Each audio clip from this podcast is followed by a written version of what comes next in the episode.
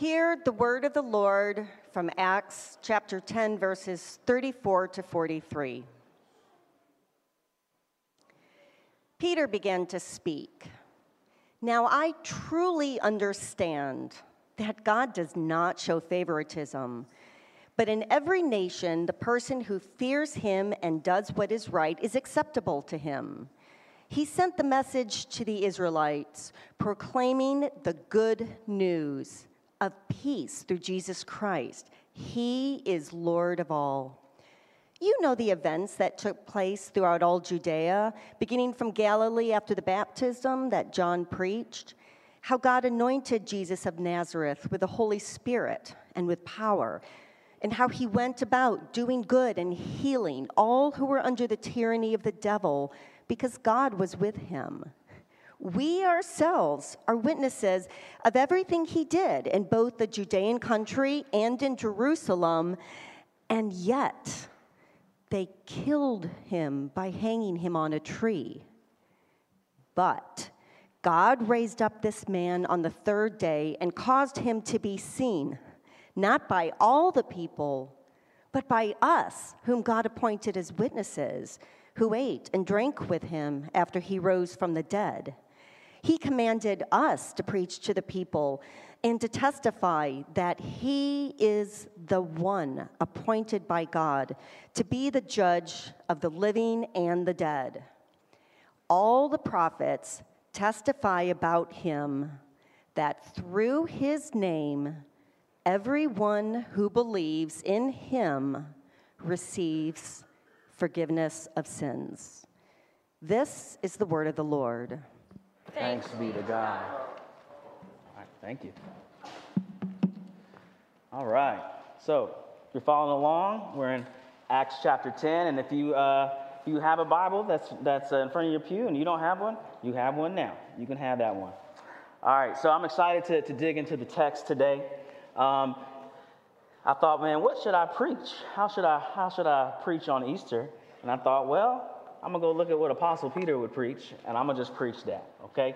So I just went, this, this is a sermon that he preached in front of a crowd regarding the good news of Jesus. And one of the things that sticks out to me is how he describes what salvation is. He describes this salvation in this text as a freedom from tyranny or oppression. he, he describes it as a freedom from tyranny or oppression.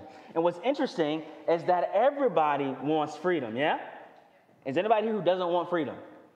No, I don't think so. Everyone wants freedom. And even the major arguments in our culture are not about if we should have freedom or not, it's about what types of freedoms should be desired. So everybody actually wants some, some type of freedom. They, they, they want to, to, to be liberated from, from some oppression that they feel they have. And, and, and part of the discussion is, is what is the best way to accomplish the freedoms that people seek? But in this text, we learn that Jesus has come to give us true freedom. See, that means that he can explain what the best kind of freedom is and he knows the way and the path to accomplish that freedom. Again, Jesus frees his people from the tyranny and oppression of guilt, shame, and Satan. So let's ask his help that we can understand what he, what he says in his word. Lord Jesus, would you, would you set us free this morning by your word? Would you open up our minds to understand what is written? And Lord, will we not just understand with our minds, but with the truth of your word sink down deep into our hearts? That we might truly understand and receive and obey what you are communicating to us this morning. In Jesus' name, amen. Amen. So before we get into the into the, the meat of the text, I have to give you some context. Now we have this saying at our church: is context is king. Context is king. So if I want to understand the Bible, I don't just plug random verses out and go, I think it means this. I look at what's before it, what's after it to help determine the context. And one of the things that we see is that Jesus pursues us to free us. Many of the times when we think of, of freedom, we, we see it as a task that we ought to struggle to realize. Or, in other words, the pressure is on us to experience this freedom. But in the storyline of the Bible, Jesus is the one who takes the initiative, who takes the weight of freeing us. That is not solely on our shoulders. And we can see this in the context of this passage. See, what's happened is Peter is preaching to a man named Cornelius and his friends. A little, a little about Cornelius. Uh, Cornelius was a Roman military officer. He sought the God of the Old Testament, but he had not yet heard about Jesus. He hadn't heard about him yet. It says he prayed, he said he fasted, he was seeking God, but he had not heard about Christ yet. That meant that, that he had not yet heard about the promise of forgiveness and the path to that freedom. Thus, he was liable to guilt and shame. But God pursued Cornelius in a very miraculous way. He sent an angel to visit him, and he said, Listen, you need to go talk to this dude named Peter. I know you don't know him. You need to go talk to Peter, and he's got something to tell you. God pursued him in a supernatural way. He took some great lengths to, to pursue Cornelius, but, but Cornelius actually isn't the only one getting pursued in this text. I think Peter is being pursued as well. Let me tell you why. See, Peter was a Jewish man and he had a bias, a bias against non Jews and Romans. Okay? So in his heart, there was some racial tension. Okay? And not only that, his home, his country was under occupation by the Romans. So they, he has some non-bias against non, he has some bias against non-Jews, but he also had some anger because, hey, hey, these Romans, particularly think about this. The Roman military, who, where does Cornelius in? He's in the Roman military. The Roman military is my enemy, thus I don't want nothing to do with them. In fact, one of the names that, that, that Jews would call Gentiles or non-Jews in that time is that they would call them dogs. So we see Cornelius, he's, he's trapped in, in this, this, this, unforgiveness, this unforgiveness, this shame, this guilt. But Peter is trapped too. He's trapped in his own bias, his own favoritism. Yet, yet God gave Peter a dream that instructed him to go see Cornelius, even though Cornelius was his ethnic and political enemy. See, God was setting Peter up to free him from the sin of favoritism. What's interesting is in both in both stories, in both individuals, the initiative was God's. God saw them bound up. God saw them deceived. And God said, I am going to take initiative. I am going to work through the things in their life to pursue them so that they could be free. And the truth is this is that God is presently at work in your life. And he is pursuing you is why you are here today. You might think it's coincidence. You might think you got a flyer. You might think you, you know, whatever you think. But, but listen, listen. God is at work in the minute and in the large things because he has set his mind to pursue you. Before, before you took initiative, he has taken an initiative. Listen, the things in your life are, are not random. God is, is pursuing you in regular and supernatural ways. You know, we have these, these, these ideas of like deja vu, right? Or coincidence. What, what's, what's happened is where deep in, we heart, in our heart, we're like, there seems like there's some meaning happening here. There seems like there's, there's something sovereign. See, it, what's interesting is even people who don't believe in God, they'll, they'll point out something called deja vu or coincidence because we all have this understanding that there is some higher power that is directing or orchestrating events. And the scriptures would say that higher power is the God and Father of our Lord Jesus Christ. And that these ideas of deja vu and lucky coincidences, that they point to providence, that He is sovereign over everything, and that He is using everything in your life to pursue you. Listen, listen, when you look at your life and you think about the good things, and they don't have to be extravagant th- good things, just the regular good things that we sometimes overlook our family, our friends, uh, the joys of, of having a good meal or eating some ice cream, whatever it is, that is a gift from God to you. You need to see the provisions in your life as not random or circumstantial or coincidental. They are actually God pursuing you with His love. God gives you gifts so that you would go, I think there's a giver. I think there's a giver. Or what, what, about, what about this? Sometimes, sometimes we have to see the hardships in our life, we have to see them as warning and loving discipline. Listen, life ain't always easy, right? Sometimes there's some hard stuff going on. And sometimes he uses the hardships of life to say, don't go that way. Don't t- turn the other way. Or, or, maybe we're not in, in, the wrong, but, but God wants to build character uh, in us, and, and He allows some hardships in our lives so that we would be made more like Him.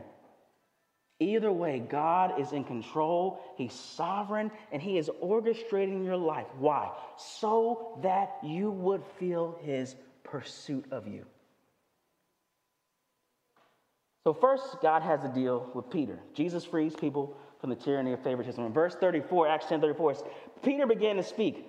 Now I truly understand that God doesn't show favoritism, but in every nation, the person who fears him and does what is right is acceptable to him. So, so listen, we, we see that, that both ethnicity and politics, they were a, a barrier between these two people, which had the potential to cause some animosity and hate.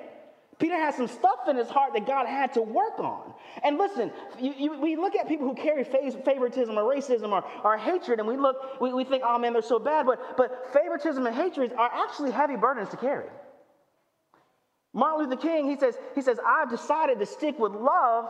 Hate is too great a burden to bear. Listen, Jesus has compassion even on those who are trapped and ensnared in their own sin because he sees that as burden.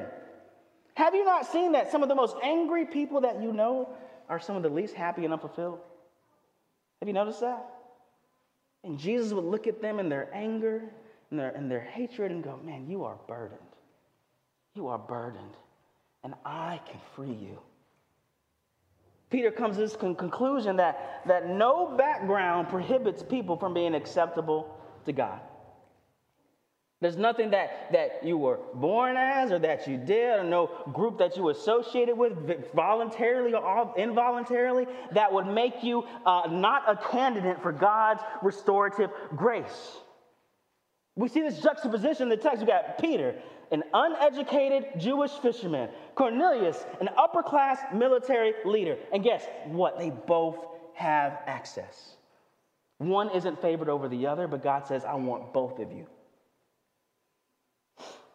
Christ can save people from any background. What's interesting is, is one of the first voluntary ethnic, multi-ethnic movements was the church.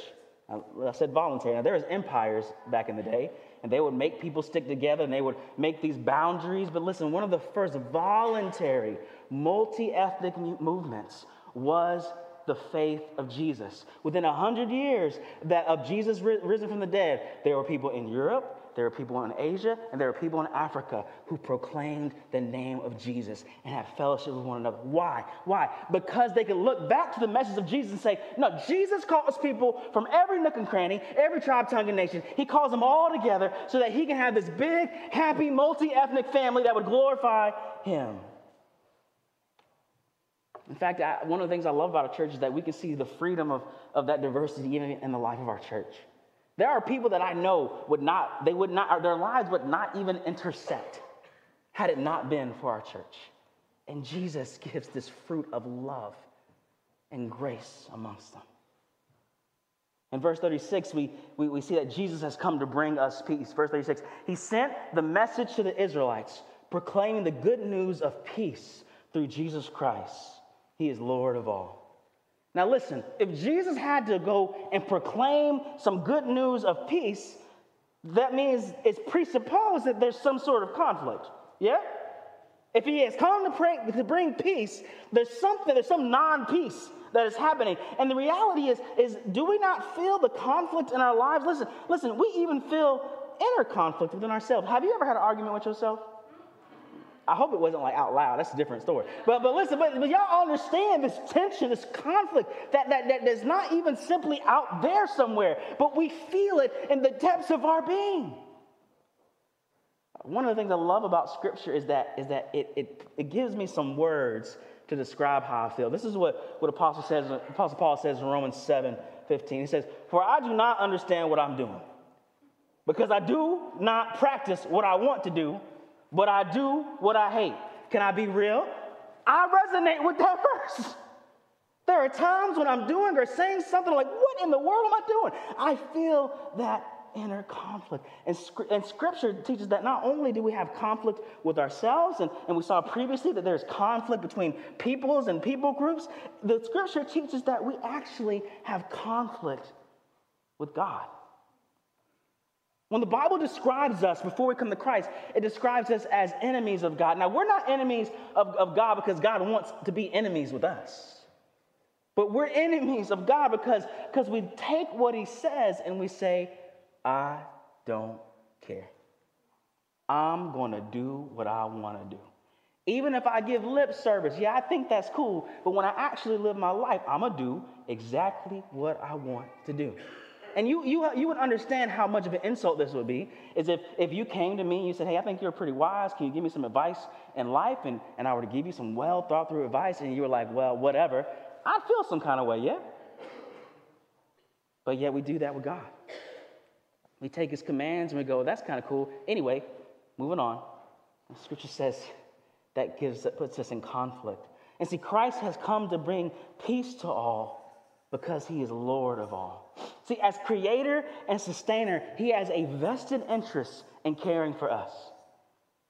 There's this, this pastor from the 300s. His name is Athanasius. I know that's a weird name. He's my boy. Anyway, listen to this quote. This is how he describes God's predicament in relation to mankind. He says, Truly, this great work, he's talking about Christ's coming, truly, this great work supremely benefited the goodness of God. For if a king constructed a house or a city and it is attacked by bandits because of the carelessness of its inhabitants, he in no way abandons it, but avenges and saves it as his own work, having regard not for the carelessness of the individuals, but for his own honor. In other words, we know that it's important to take care of what belongs to you and whomever you are responsible for, yeah? If you don't take care of what, but that's one, when you give a child something and they treat it all messed up, you're like, what are you doing? You got to take care of what, what, belongs to you. Listen, when God sees us, even in our sin and in our rebellion, and even as we have made ourselves his enemies, he says, No, I, you belong to me and I'm responsible for you. So even, even so, I will care for you. Jesus has come to set us free from the, the tyranny of the conflict within our hearts, the conflict between one another, and fundamentally our conflict with God because we looked at his law and we said, whatever. And I love how Peter just, summarizes the ministry of Jesus. He says, Jesus does good and sets people free from tyranny. Listen, verse 37 You know the events that took place throughout Judea, beginning from Galilee after the baptism that John preached how God anointed Jesus of Nazareth with the Holy Spirit and with power, and how he went about doing good and healing all who were under the tyranny of the devil because God was with him. I love that, that, that, that summary. What did Jesus do? He went around doing good stuff and healing people under, who were under the tyranny of the devil. Listen, what's, what's interesting is this there is a presupposition in that. If we can objectively say that Jesus went around doing good, then we have to objectively state there is such a thing as the good. We would have to objectively say there is a right and there is a wrong. Jesus, uh, Peter didn't preach to say Jesus went around doing good, I think, because I think he did it. No, like there's an objective standard of right and wrong, and Jesus was always on the right side. See, good is not arbitrarily defined. God defines what is good by his commands. And Jesus, the Bible teaches us, always obey God always honored him. He had perfect individual holiness. He always loved God. He constantly prayed and obeyed. And not only that, he demonstrated perfect love and mercy to others. Listen, he always loved everyone, including his enemies. He honored the weak, was content, and did not want what was not his. He taught about God and he healed. He is the, the epitome of good, if you will, the embodiment of good. And then it says that I want to talk about this spiritual evil. Like, like, like spiritual evil, it, it negatively affects us in at least three ways. At least three ways. Number one, we can look in the scripture and see that spiritual evil afflicts us. Look at the mental, emotional, and physical pain some go through. The older I get, the more I understand what goes on in the world, the more I see the pain that people go through. And the more I can't just, just look at and go, well, that seems interesting or that's random, but I look at it and go, that seems evil. Some of the struggles and the pain, the depths of struggle that people go through. And I think that's not just, that's not just something natural. Something is going on. It feels like there's someone afflicting someone. It's not simply natural, but there are some malevolent forces at work. Spiritual evil afflicts God's creation. Not only that, spiritual evil tempts us. Listen, are there not times when you're surprised by your own thoughts and desires? You're like walking around minding your business, and then a thought comes in, you're like, that's that's messed up. Like, what the world? I probably shouldn't have thought that. And that's temptation from the evil one. And not only does he tempt us, the, the, the, the spiritual evil of Satan, he accuses us. Do we not feel overwhelmed by guilt and shame sometimes? We, we, when we're by ourselves in our rooms, thinking about what we have done, and sometimes we can go, man, look at how I've messed up. Look at how many missteps I've taken. And we can recount conversations, you're like, I didn't, I didn't say or do the right thing, and you start to feel this depression. A lot of the depression that we feel is associated with the guilt and shame that we feel because of our own sin. And listen, Jesus frees us from all three of these things. Jesus heals the afflicted. Sickness and disease left at his command. Jesus, Jesus, he warned and taught about temptation. He would say, Don't be deceived, but see the path of where sin leads and see the consequences. And Jesus forgave the accused. People who were caught in very public sin, Jesus would forgive publicly. He has come to destroy the works of the devil. And all this, that is God's doing. Jesus reveals to us that, that God does good and sets people free. There, there's one instance where one of his disciples said to him, he said, Jesus, if you would just show us the Father, that would be really cool. You keep talking about this Father guy, you talking about God, like it would be really cool if you would just show him. And Peter looked at him and said, that don't you understand that if you have seen me, you have seen the Father? If you're sitting here wondering, what, what is God like? What does he look like? What would he say? What would he do? You can look at Jesus and have a perfect uh, image, a perfect representation. Not only does Jesus set us free from the tyranny of evil, he sets us free from the tyranny of death and judgment. Look at verse 39. It says, We ourselves are witnesses of everything he did in both the Judean countryside and in Jerusalem. And yet they killed him by hanging him on a tree. God raised this man up on the third day and caused him to be seen, not by all people, but by us, whom God appointed as witnesses, who ate and drank with him after he rose from the dead.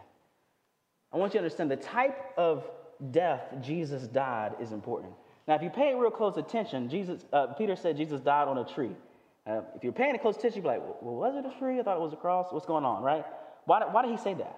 Why did he indicate that Jesus died on a tree?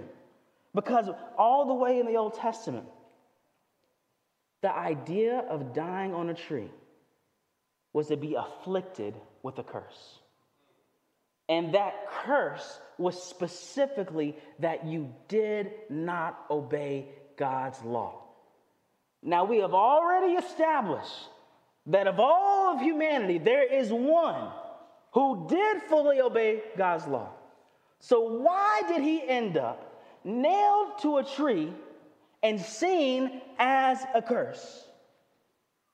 Galatians 3:13 says, "Christ redeemed us from the curse of the law by becoming a curse for us. Because it is written, cursed is everyone who is hung on the tree." Listen, listen.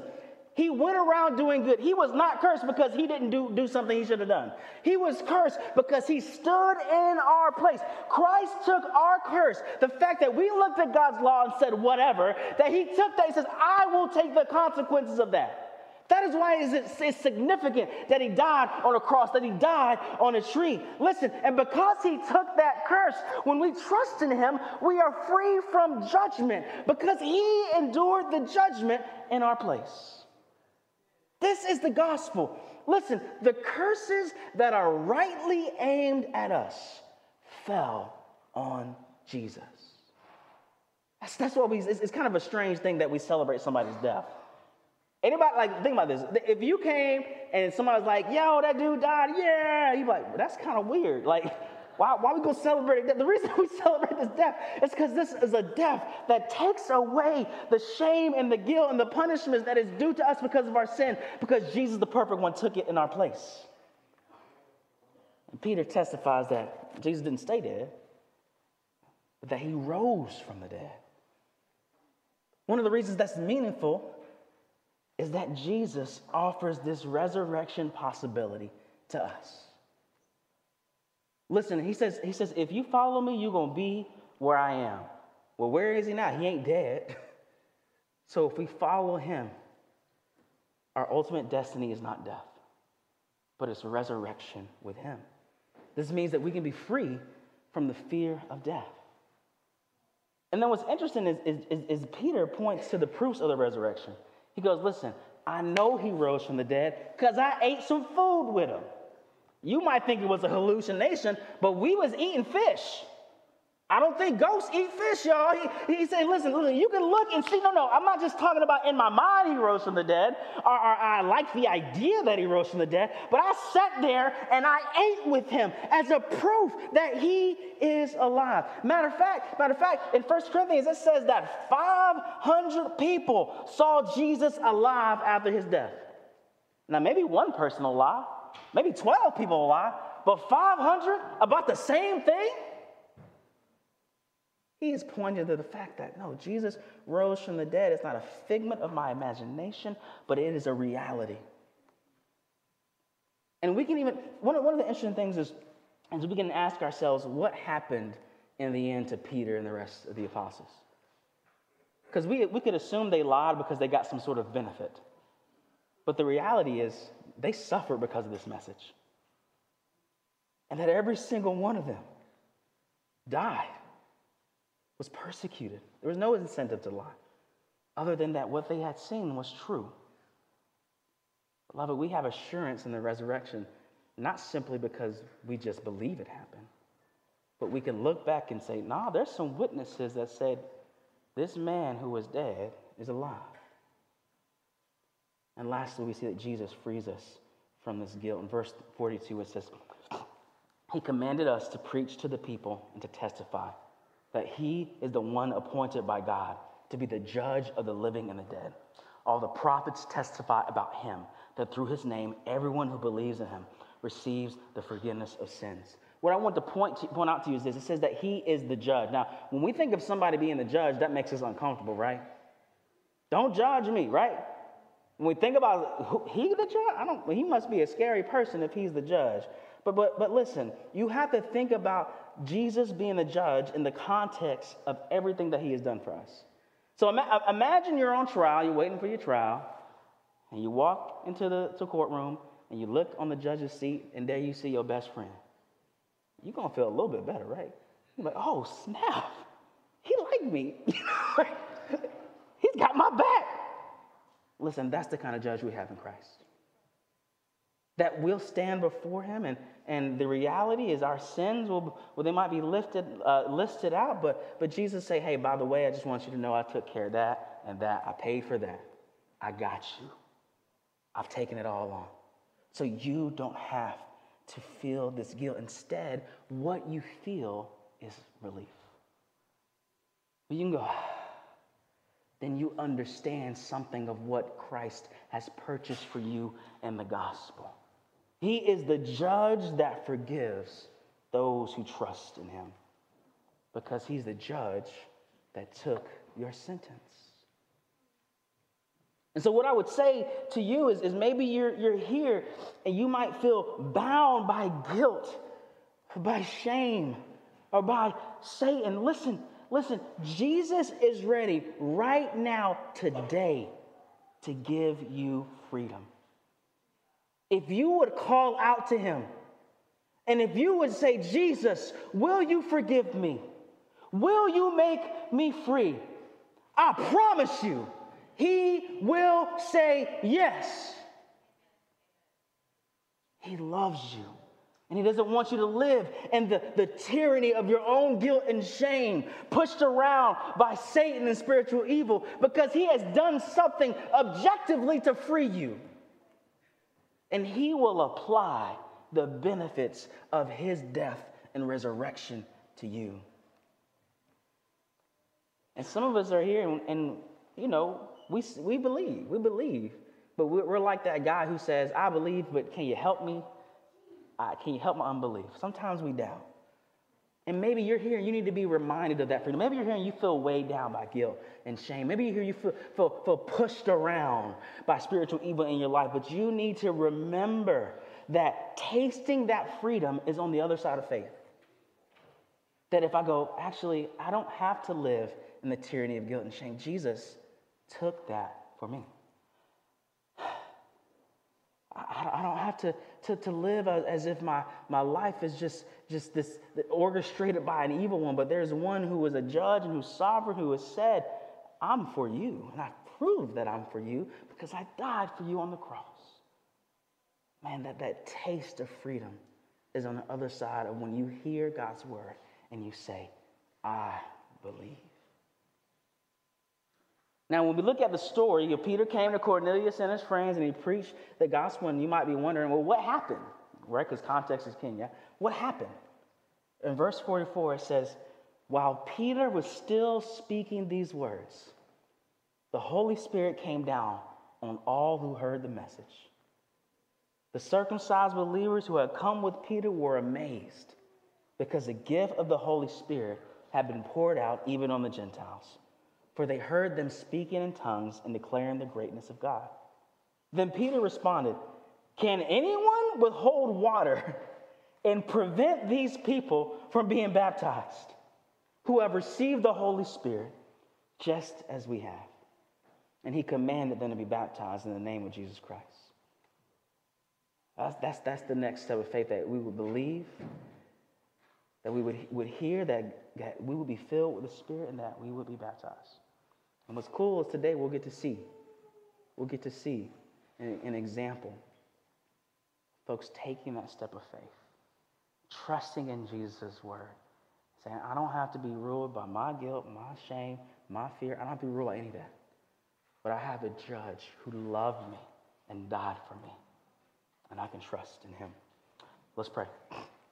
Heavenly Father, I thank you for your mercy. I thank you for your word. I pray that you would let your word sink down deep into our hearts that, that you, you would help us to trust and believe in your word.